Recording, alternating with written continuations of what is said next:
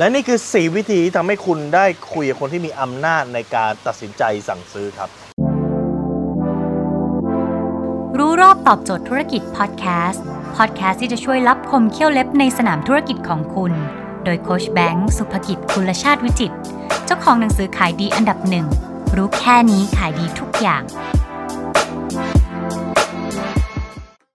คุณครับบางทีเนี่ยเราเข้าไปขายสินค้าให้กับในโรงงานในบริษัทขายสินค้าประเภท B2B นะครับแล้วมันมีคำพูดหนึ่งตลกมากเลยเขาบอกว่า จงมั่นใจว่าคุณไม่ได้คุยกับคนกวาดพื้นครับ นั่นคืออคุณต้องไปคุยคนผู้มีอำนาจ ไม่งั้นการที่คุณไป present แล้วไปเจอคนที่ไม่มีอำนาจ มันเปล่าประโยชน์ครับ เพราะว่าคุณ present ไปต่อให้เขาชอบมันก็โอกาสที่เขาจะนำเสนอไปให้กับคนที่มีอำนาจ มันมี 2 อย่างนะฮะคือรู้เพื่อซื้อกับรู้เพื่อขาย คุณไปคาดหวังว่าให้คนที่เขารู้เพื่อรู้เพื่อซื้ออะคุณไปอธิบายให้กับนาย A แล้วหวังว่าจะนาย A จะไปอธิบายกับนาย B นาย B จะไปอธิบายกับนาย C ยากครับ แล้วจะให้นาย C เข้าใจเหมือนกับที่นาย A เข้าใจเหมือนกับที่เราไปอธิบายโดยตรงมันไม่ได้ครับคุณเคยเล่นเกมบอกใบ้คำไหมครับ ที่คนแรกพูดแล้วก็บอกให้คน2คน3คน4คน5บอกบอกต่อๆไปเรื่อยครับสุดท้ายแล้วแมสเซจ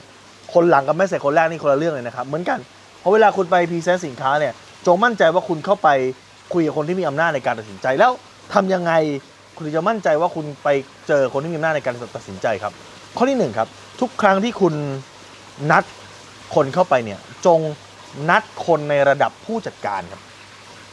แน่นอนในสินค้าของคุณไม่รู้ว่าราคาเท่าไหร่นะครับ แต่ว่าโดยส่วนใหญ่แล้วเนี่ยสินค้าจะถูกตัดสินโดยผู้จัดการ แต่ถ้าเกิดสินค้าคุณแพงกว่านั้นอาจจะต้องเหนือกว่าระดับผู้จัดการนะขึ้นไปอีก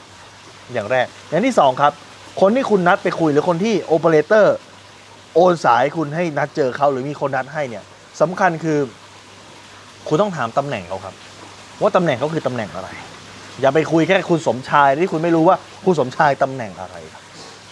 สามครับคือระเบียบของบริษัทฮะคือคุณจะต้องรู้ระเบียบของบริษัทว่าระเบียบของบริษัทเขาเนี่ยในสินค้าระดับนี้เนี่ยใครเป็นคนตัดสินใจครับและสุดท้ายข้อ4ครับ คือคุณต้องรู้ process กระบวนการตัดสินใจ บางครั้งเนี่ยการตัดสินใจไม่ได้เกิดขึ้นโดยคนคนเดียวนะ แต่ใน A รับเรื่อง แล้วใน A ต้องส่งบอร์ดพิจารณาเขาจะต้องรู้ลำดับของการตัดสินใจว่ามีใครบ้าง แล้วพยายามที่จะขอเข้าพบผู้มีอำนาจในการตัดสินใจในแต่ละครั้งครับพอเวลาผมจะขายซอฟต์แวร์อุตสาหกรรม เข้าไปในระบบโรงงานที่มีระดับหลาย ๆ ขั้นตอนเนี่ยผมก็ใช้ 4 วิธีการนี้ครับ เจาะให้ถึงผู้มีอำนาจตัดสินใจครับ